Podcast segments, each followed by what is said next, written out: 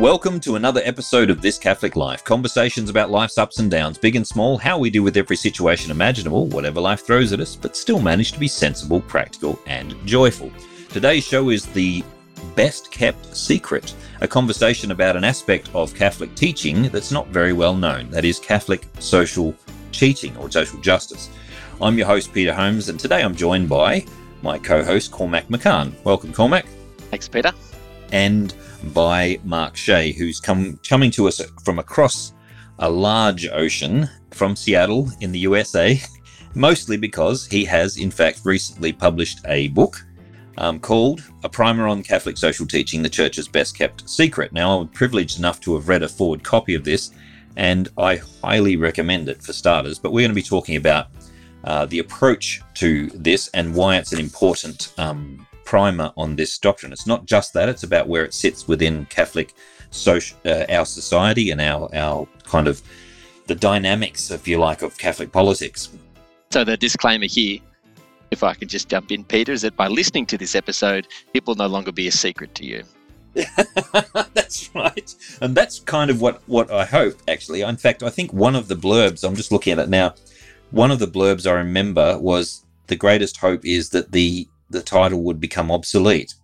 That's by reading That's the, the book. goal. Sud- I like it. it's not no longer a um, a best kept secret. That's One right. of the the false dichotomies that you refer to in your book, Mark, is is you open with a story which which provoked it. Do you want to uh, tell us a little bit about what provoked you?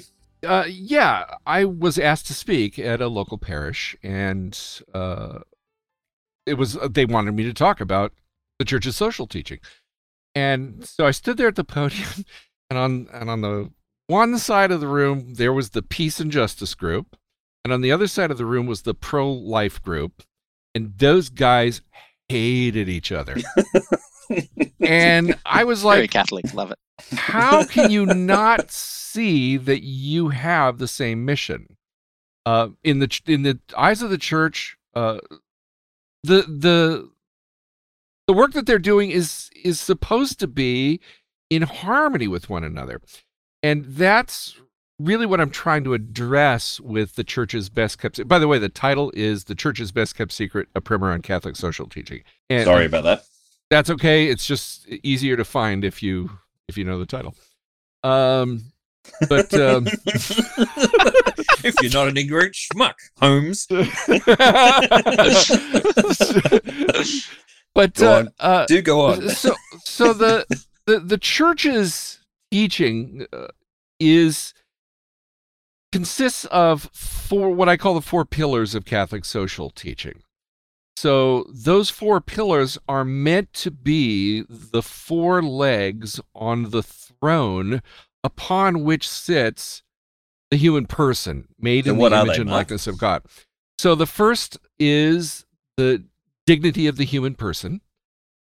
The second is, and that has to do with the fact that we are creatures made in the image and likeness of God, and that is where our dignity comes from. It doesn't come from what we do, what we look like, what race we are, our income level, our sexual orientation, none of that. It comes from the fact that we're made in the image and likeness of God. The second pillar of Catholic social teaching is the common good.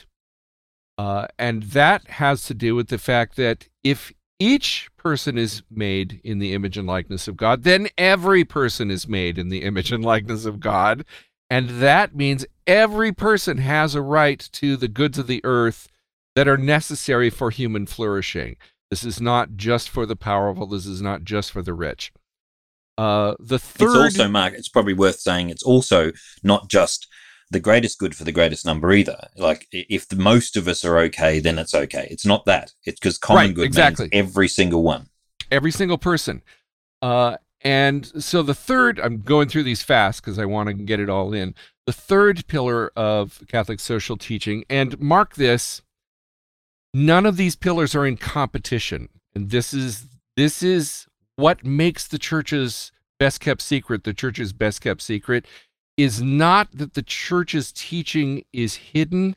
It's and it's not that it's confusing, it's that we're confused. And that's why we keep pitting these pillars against one another instead of holding them in harmony. So the third pillar of Catholic social teaching is called subsidiarity.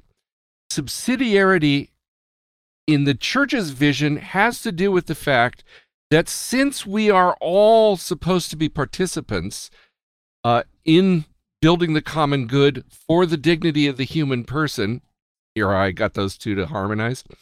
Uh, Magic. since we're supposed to be, in fact, sacraments to the world, personally involved in the work of God in uh, the redemption of the human person and the renewal of the face of the earth, that means that we have to play a personal role in that work. We can't just write a check and hope that somebody else will take care of it. Right. So, what that means then is subsidiarity is the doctrine that, as a general rule, the person closest to the problem should be the one to handle the problem. right. Uh, so, if you need a loaf of bread, here's what you don't do you don't phone the White House. And ask march the the 100 streets. yeah, or ask the 101st Airborne to airlift you a loaf of bread. What do you do? You go buy a loaf of bread or you bake a loaf of bread. And look, the problem was taken care of. No act of Congress required. So that's subsidiarity. And the idea of subsidiarity is that you only go up the ladder of, ladder of authority when the person closest to the problem can't handle it. So if I can't bake the loaf of bread because I'm out of work because of COVID, uh, and I don't have any money, then you go up the ladder of authority to whatever is appropriate. So you apply for unemployment, for example, if you can't find a job. And then, yeah, somebody higher up the ladder of authority steps in and is providing you with money until you can get a job. But that's the idea is you only go up the ladder of authority if you have to. Sometimes you have to go way up the ladder of authority because that's appropriate.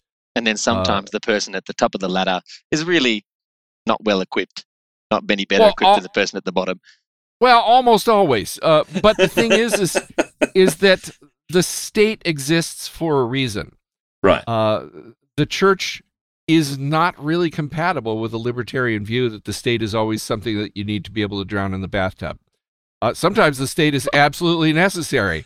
You know, it was not guys. that definition before. Uh, welcome to America. Uh, but uh, uh, but it, you know it was not for example a, a bunch of guys in rowboats who took their dad's shotgun and rowed across the atlantic to oppose hitler it was the state that organized that it was the state that built our interstate system and no doubt your interstate system as well Hmm. uh, and so that's necessary right now. We're, we're in the middle of a pandemic that absolutely requires a global, coordinated, state coordinated response among multiple states. This is not going to be something that's solved by a guy with his uh, chemistry set in his mom's basement. Now, we should be clear so- about that, that. That when we talk about the state engagement, that doesn't leave aside questions of whether the, the state has to act morally. Uh, it doesn't automatically grant a free rein to the state to do whatever it wants. It, they, of, Of course course, have to answer to the moral principles, but it, clearly, in terms of their capacity to address these problems, we're talking about the, the state's capacity to address something Right. that's so broad. Yeah. Right. Uh, and so, uh, well, that more or less covers subsidiarity for for the moment. And then finally, the last pillar of Catholic social teaching is solidarity, and solidarity has to do with the fact that we are both as a species, uh, and also this is double underscored uh, by our baptism. We are involved in a mystical union with one another we cannot say to any other person on planet Earth, your end of the Titanic is sinking. Too bad for you. Uh, that won't fly, and it especially won't fly if you're baptized. You can't say it even in a state of nature. You cannot say it even merely as a son of Adam, but as a baptized member of the body of Christ, there's no way you can say that. I think in the Uh, book you quote John Donne, Right. one of my favorite poets, in fact. Um, John Donne's No Man is an Island, um, as you're Right. opening to that particular chapter. Um, Right. I didn't. I read the poem and I hadn't seen it in the Old English, which is absolutely Oh, great, by the way. to It's beautiful, isn't it? Yeah. but yeah, the I, I'm No a Man huge is an fan of Island Donne. no man on an island comes comes to that culmination of the line we know, but I hadn't seen in this context before. Um, any man's death diminishes me because I am involved in mankind. Right. And therefore, never send to know for whom the bell tolls, it tolls for thee. In other words, if someone That was the dies, exact line I was thinking of. Yeah, it's the one that flooded to Yes. my mind as soon as you said that. Yeah, Yes. yeah, yeah. It's exactly that. I mean, the whole the the when anybody dies, we're all invested. We're all interested, and and also death Right. is a tragedy. We kind of say, oh, you know, but one of the things that really scares me about the the COVID thing is people go, yeah, but it's only old people dying. You know what? Death is always a tragedy. It's always Right. a tragedy. The, the Yes, brightness exactly and right. brilliance and and uniqueness of every human life is always tragic uh, when it ends Right. and if if there's any way we can we can prevent that, we should Right. attempt to do so. Um, but all of these four things have to, of course, come together. I mean, we don't want to Right. state that. Um, what's the what's that I, Robot? Is that the one? No, that's not the right one. What the the sci-fi where the robots take over from. And they decide to protect humanity. The best way is to kill us all. Then we can't do anything bad. It is. It is our robot, isn't it? It's Will There you Smith. go. Except it was set futuristically in 2035, and I'm not sure we'll get there. Yes. so we just we just So- passed the expiration date for uh, Blade Runner. So uh, Yeah, yeah, and But, and uh, yeah, 1984 was a long time ago too. The point I think we the, of your book, and one of the things that's very good about this is that there are people who do actually fight for care of the poor, for justice. We often we have a lot of people interested in social justice in the Catholic Church. There are often social justice groups in local parishes, but as Mhm. you've pointed out, there seems to have been, I think, one of the most insidious lies. Um, that has infiltrated the church is that you either are pro-life in terms of dealing with abortion and euthanasia, etc., or Yeah. you are in fact um, social justice, as if these two were in some way opposed to each other. right, But and they're fact- not. Well, the, And the the, the, problem. oh, go ahead. no, I was just going to say the life issue is is a subset of the entire dignity of the human person, um, Right. And the common good, and all these things can be argued from that. And to to it's almost a victory to the the enemy to set these two ideals against each other. Right. Can you can you explain to one of you um, just exactly how they are uh, uh, perceived as being in competition and what we mean by the dichotomy between the two? Well, Oh, what sure. tends to happen in in um, Australia, at least, is that people tend to, if you raise arguments against abortion, for example, or against euthanasia, they'll raise arguments for justice in particular circumstances. But what about this circumstance or that circumstance? Um, Mhm. and and don't you care about the women involved, or don't you care about rape, or don't you care about all these? In other words, there's no. it- It's as if it's an isolated issue that you're that that the pro-life organization is putting one good, that is the ability to be alive, ahead of every other possible good. And then when you talk to the pro-lifers, sometimes they talk as if you could you could break every other rule so long as you kept people alive. Right. Um, so, for example, the the lying for Jesus scandal in the US, where where people thought it was okay to deceive and lie, it, so long as we were against Planned Parenthood. Right. We're seeing the outworking of it in the United States right now. Uh, so, again and again, the argument that you run into, and in the United States we've run into it for 35 years, is it it falls out this way. Why do you care about capital punishment when 800,000 babies are being aborted a year? These are just criminals and it's always been okay to execute criminals. So why should we listen to the church about this when abortion is happening? Why should we? I heard this one a lot during the Iraq War. Why should we care about torture when babies are being tortured to death in abortion? Why should we care about a minimum wage when abortion is going on? And so, over and over again, what's being spoken is we need to treat abortion as, or euthanasia, but mostly abortion, as the non negotiable issue. But all the rest of these things are completely negotiable. Now, my argument in the book is that it's true that you can certainly focus, if your call is to be a, fighting on the front lines against abortion, then great. But here's how it doesn't work.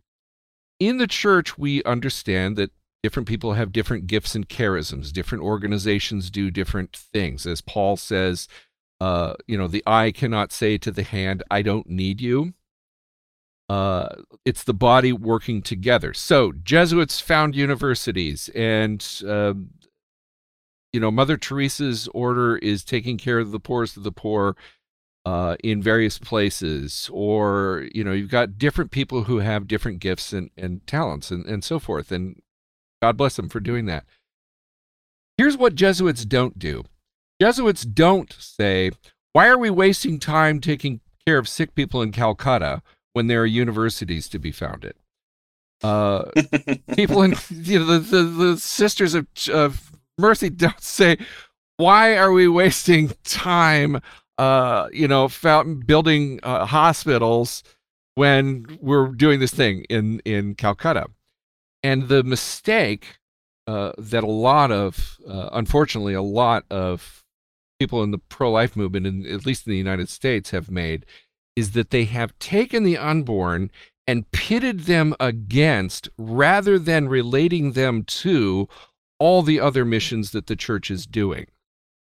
So saying, for example, why do we care about the minimum wage? Why do we care about a living wage? We care about a living wage because without a living wage, you can't start a family. The number one abortifacient in the United States is poverty. That's why we care about a living wage. These things are not opposite from one another, they are related to one another we're living in Australia, which has a, I have to say, I hate to be judgmental, but our, our welfare system is is quite um, a lot more advanced, I would say, in terms of meeting those requirements. It's not judgmental; it's dead right. We've got we a very a, good welfare system, and we are a backward third world country in the United States when it comes to. So we truly are. Uh, my my main excitement about the book is that it it, it doesn't say you pro life you silly pro lifers you're wrong. It says you're right, but you're not right. You're not your gaze is not broad enough at this point. And Be more pro life, not less. That and you said the, the same urges. thing to the social yeah. justice groups who would denounce the pro lifers. And you said, yeah, sure. Open up and be more pro life, not less pro life. So the, the right. point of it is, is that it's Catholic. It's a universal teaching. It covers all of these rights. What interests me a lot is, and if I can broaden this a little wider, you do address institutional um, sins in your book, uh, sort of systemic sin, structures of sin, structures yes. of sin, and um, one thing I've noticed is that as I'm reading through the Old Testament more and more, I come across many, many of the laws that governed Israel in the Old Testament are about protecting the poor, the preferential option for the poor.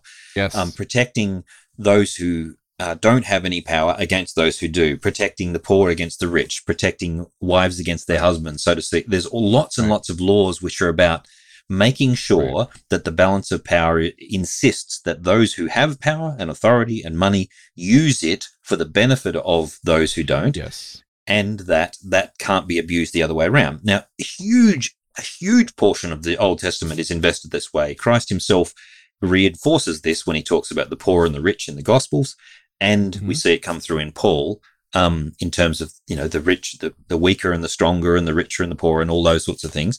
And yet, I only have to post a very mild critique of a publicly listed company which is raking in billions of dollars of profit each year, and I'll get very very aggressive and um, quite narky responses from a large number of Catholic friends because yep. I've impugned their reputation in some way. Right. Um, they're very aggressive in defending the the the system of capitalism and particular companies. When yep. I don't hear the same kind of cries for justice when there's been uh, you know a wage um, fraud uh, or you know I haven't heard that come out in the same way when we found out that certain people were defrauding all their all their um, employees etc. It, it worries mm-hmm. me that there's a focus very much on we we we we are very lucky, Cormac. I think you'd agree with this. We are very blessed to live in Australia. It's a very, I mean, comparatively to the rest of the world, it has its problems, but it's a very good place to be. Oh, extraordinarily, I'd say, Mark. I hope you don't mind me saying this, but I'd say that Australia is the number one country on the planet by a fair margin. It's modestly, modestly speaking, yes. But but, no, Okay, but I'll, just I'll go with that. but just across i mean just across the board not even looking from the the, the kind of the, the economic conditions that you kind of can be lucky like and the job opportunities but also like um, you know the, the median salary like the middle person that you line them up together peter i think we raised this in a previous episode the median We did. you know wage of an australian versus an american when you count who that middle person is and where they sit substantially higher in australia but also the social Right. values that i think and and, and how they are kind of um, uh, transmitted through our institutions uh, are relatively stable uh, and and it's just that you don't Mhm. I don't think you get a better opportunity, especially then as well if you really win the lottery and get born into a stable, loving, and ideally like faith-filled household, or at least some, one that can teach you really foundational values about uh, how to operate within, say, for example, those four pillars of Catholic social teaching. Like you, you've really hit the jackpot. I'd say we're in the top one percent, you know, of the seven Yeah. point however many billion people on this planet. But having Yeah. said that, even in this country where we have it very, very, very good, there's still um, a tendency when when people are looking to to find a, a bel- place to belong, a tribe, if you like. There's a tendency to line themselves up with political factions, to line themselves up with Right. with social factions in the in the community. And what that tends to do, and I think this is a way we're deceived. I think we are genuinely deceived when this happens. It tends to pit us against ourselves. That we tend to find ourselves arguing with people we shouldn't be arguing with. Now we might, Right. we might, as you say, Mark, we might, for example, I might feel particularly passionate about the unborn. I do. I've watched um, several, well, eleven um, children in my uh, through ultrasounds, and th- three of them didn't make it um, to the end of Mm. the, the pregnancy. And so I, I have a particular passion for the unborn and and caring for that. Absolutely. I disagree with some of my colleagues on what will actually achieve those ends. I, I'm not convinced that waving uh, signs with vivid um, images of unborn uh, babies will convince other people. Uh, I can see what their arguments are. I disagree with them, but I, I'm not prepared to call them evil. Um, or you know that I can see the motivation is there, and we. Right. I think that there's a case for legitimate disagreement of methodology. I also think that far too little attention is going to our economic situation in Australia. There are increasingly, Cormac mentioned the very ble- people who are very blessed with having a good family. That's less and less the case in Australia now. The people aren't Mhm. growing up with a stable family and, and, and good relationships and extended families, even. It's becoming more and more common for people to be lacking these things. And we just simply haven't adjusted our systems. That's a passion of mine as well, coming from a broken family myself. But Mhm. having said all that, it, it's quite, it hurts a lot to see. And I think I shared that angst, Mark, that you expressed in the start of the book. It hurts to see people pitted against each other who are actually on the same team. Right. And the reason that I wrote the book was precisely because what very rarely happens uh, for Catholics uh, is they don't start with a conception of themselves as disciples of Jesus Christ. Uh, even though, you know, if they've been born and raised Catholic, they don't start there. They start, as most people do, with they get their views on things like how to order our common life, how to order our politics or our economics and stuff. Where do they get it from? They get it from TV. They get it from radio. They get it from, you know, the guy at the water cooler or a significant dream I once had, or there's this book that I read whose title I can't remember. You know, that's where people start. And then what they do is they go to the what they hear from the church, which will mostly be what they hear at mass if they go to mass, you know. Uh, and then they they grab from that and say, well, I can use this to accessorize this thing that I already think, and I'll just get rid of all this other stuff that I didn't even bother to listen to. Do you think Uh, then? and so and what? can I challenge you both to, to this question then? Yeah. Do you think that we are genuinely open as Catholics to being challenged by a homily, to being challenged by the gospel? Because, as in, am I prepared to hear from the gospel that maybe I need to rethink something, that maybe I need to change my focus, or maybe I need to pay more attention to something else? Cormac, what do you reckon? In Australia, are we Australians open to that kind of challenge from the pulpit? Oh, I don't know. It depends how good the priest is at delivering the homily, right? you know, there's, you know, someone can, you can depends. You can have exactly the same script and put it, by, you know, in front of a lively and engaged and energetic priest versus one that isn't, and you know, you know what the yep. outcome's going to be. Um, but I think those moments are, you know, I can't really give an answer on broadly uh, like whether Australians do or not, but certainly I kind of find myself from time to time needing that jolt. Um, and, oh, uh, and I, I particularly like the, the principle of subsidiarity solving the problem at the most localized level. If I'm nearest to the problem, I should be fixing that. Like, for example, we have in our community someone who is um, a young soon to be mother, well, they are a mother going to give birth soon, and it, you know, the parish is just um, members of the parish have just taken the responsibility of, you know, finding a house, you know, for, for her to live in, um, making sure there's enough money, enough food coming in, that there'll be clothing, that kind of thing. The idea that, you know, um, needing to be more pro-life is that you know it's it's about not just that the baby is born, but that you know the next eighteen years are kind of going to be catered for. What's where are they going right. to go to school? Who their friends going to be? What in network words, are they going to have for support? You make it um, easy, in fact, enjoyable for people to do what's right. That's right. Which yes. is, but and the flip side as well, there's the, the the social justice warrior kind of aspect, which is you know, my my one and only weapon is to take to the streets and demand that someone else fix this problem that is so awful. you know, rather than getting together and saying, well, how can we impact the situation? I was speaking. I think I've said this before on the podcast. I was speaking to a Papua New Guinean pastor when I was a Lutheran um, seminarian, and we we got asked what's justice? And we ranted on as students do for about half an hour. And then we turned to the him very uh, magnanimously and, and asked him what do you think? And he'd been a pastor for 30 years or something. And he said um, injustice is a drunk in our village. And we said what?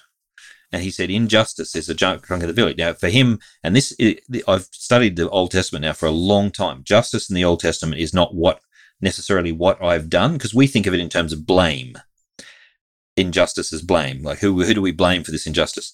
Injustice is when someone is not fully flourishing as God intended them to in their full human dignity. And so if there's a drunk in the village, he says that's an unjust.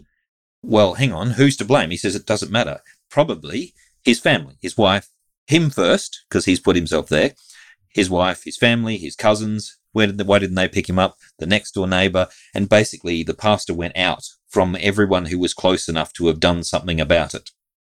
Mm-hmm. Um, now, in a big city where I was studying at the time, it, the homeless people and drunks are, are around more than I'd like. And you know, what do you do? I mean, it feels so helpless because we're surrounded by so many cases um, of where, in fact, even when I was um, pricked in my conscience and tried to help a lot of these homeless guys, their problems weren't just that they didn't have ten dollars. The problems were much deeper than this, uh, especially in Australia, where there's a great welfare system and it's not easy to fix. I think that we we tend to, like Cormac says, if if a problem's too big, we tend to kind of go, well, what can you do? I think with the in in terms of the four pillars, um, one of the best things that we can do, this is why I tried to write the book, was start with the church's teaching. Begin with the with this thought in mind. I'm a disciple of Jesus. I'm trying to form my mind according to the church. What does the church say? Let's start there rather than with whatever the TV just told me. And or trying to align it to communism or capitalism.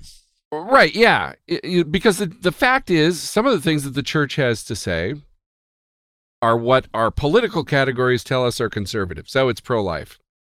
But other things that the church has to say, uh, as we're seeing from the reaction of some conservatives to this pope, uh, the reality is that the church also has things to say that are shocking to conservative sensibilities. So, the most controversial statement in my whole book is a direct quote that comes to us from Francis, who is citing Pope Benedict who is himself citing John the 23rd, right? right? All three of these popes tell us that there is at times a necessity for a quote, true world political authority.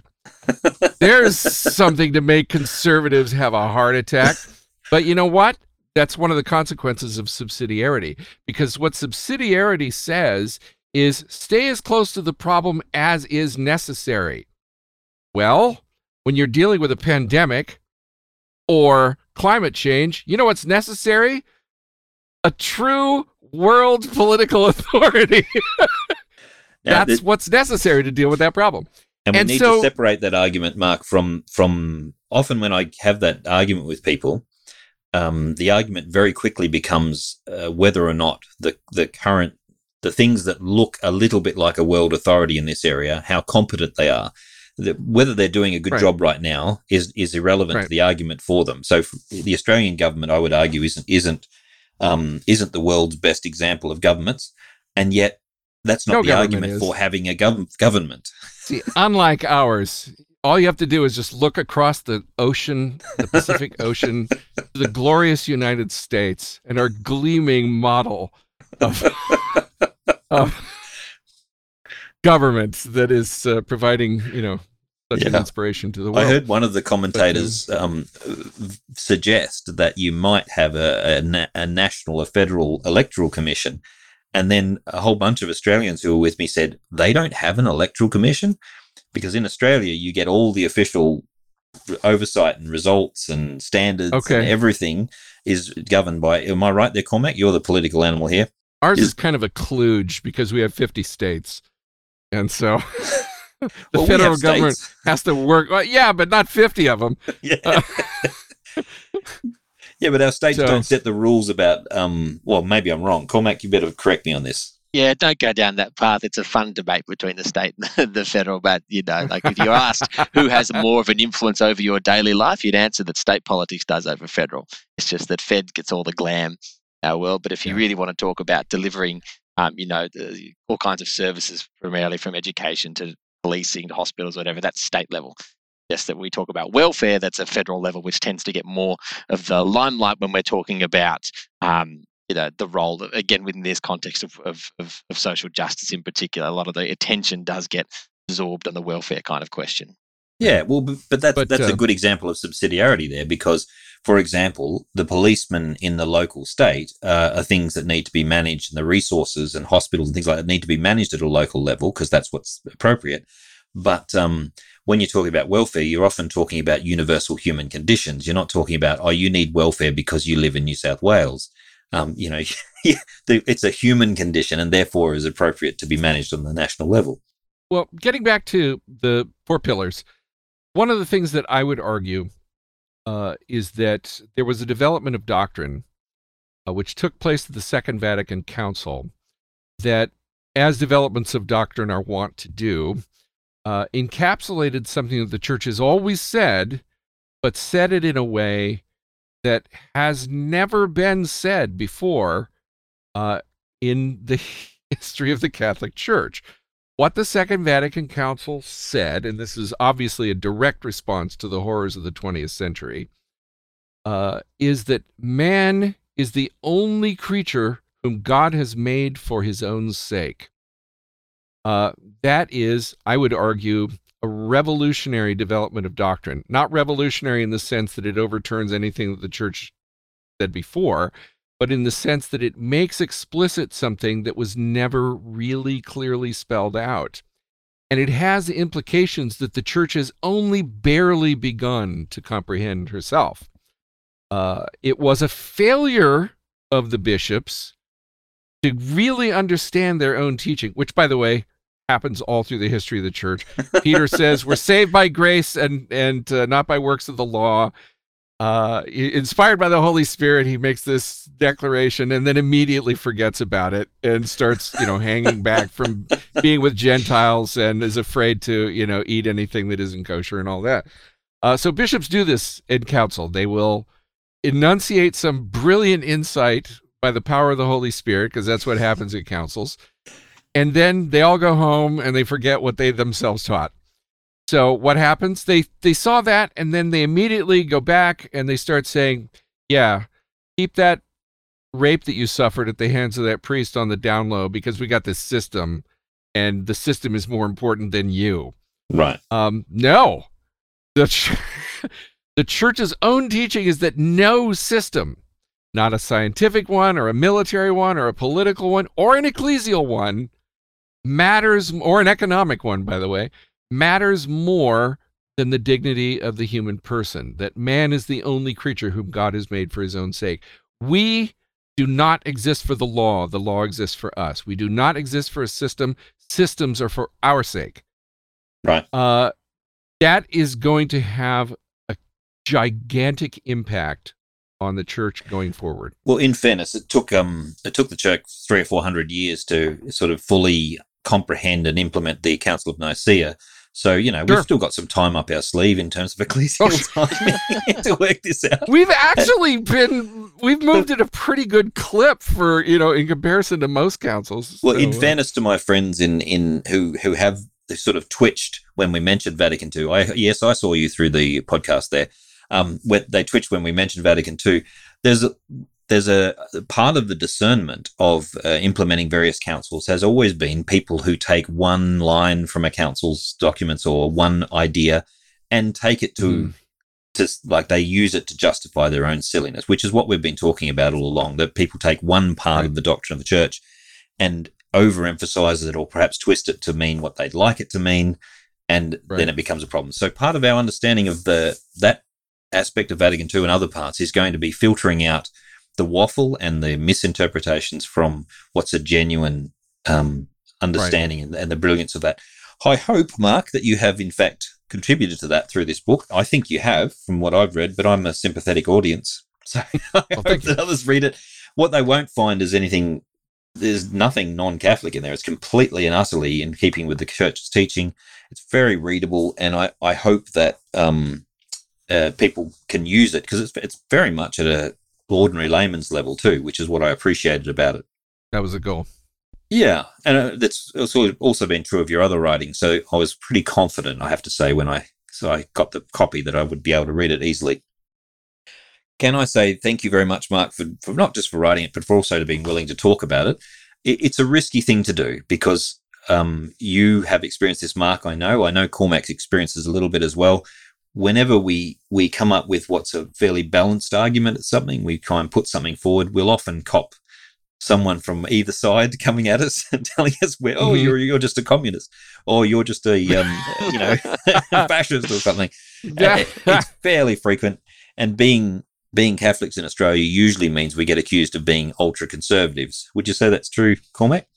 Oh, there can be a tendency, but like that, yeah. Again, that's a bit, little bit of a historical development. The the Catholics always used to be the working class voters too. So you know, there's Right, been a, yes. somewhat of a, an evolution, I say, into into the more modern era. But yeah, there's definitely the confusion of you know, I guess the our our normal identity as Catholics being um, labeled or boxed politically, and that uh, that really diminishes, I think, you know, the the real Yeah. diversity within the church. Yeah, Mhm. And that the, message goes, as Mark's book's about, that the message goes across all the issues, that the dignity of the human person holds up for all things. So often I'll find myself discussing some people, you know, pro life stuff with someone, and they'll say, But what about the woman? What about her plight? And the answer is always yes. Yes. What about yes? Let's deal with that. Let's work with everything in this equation. Um, Love everybody involved. Everybody um, has the same level of dignity.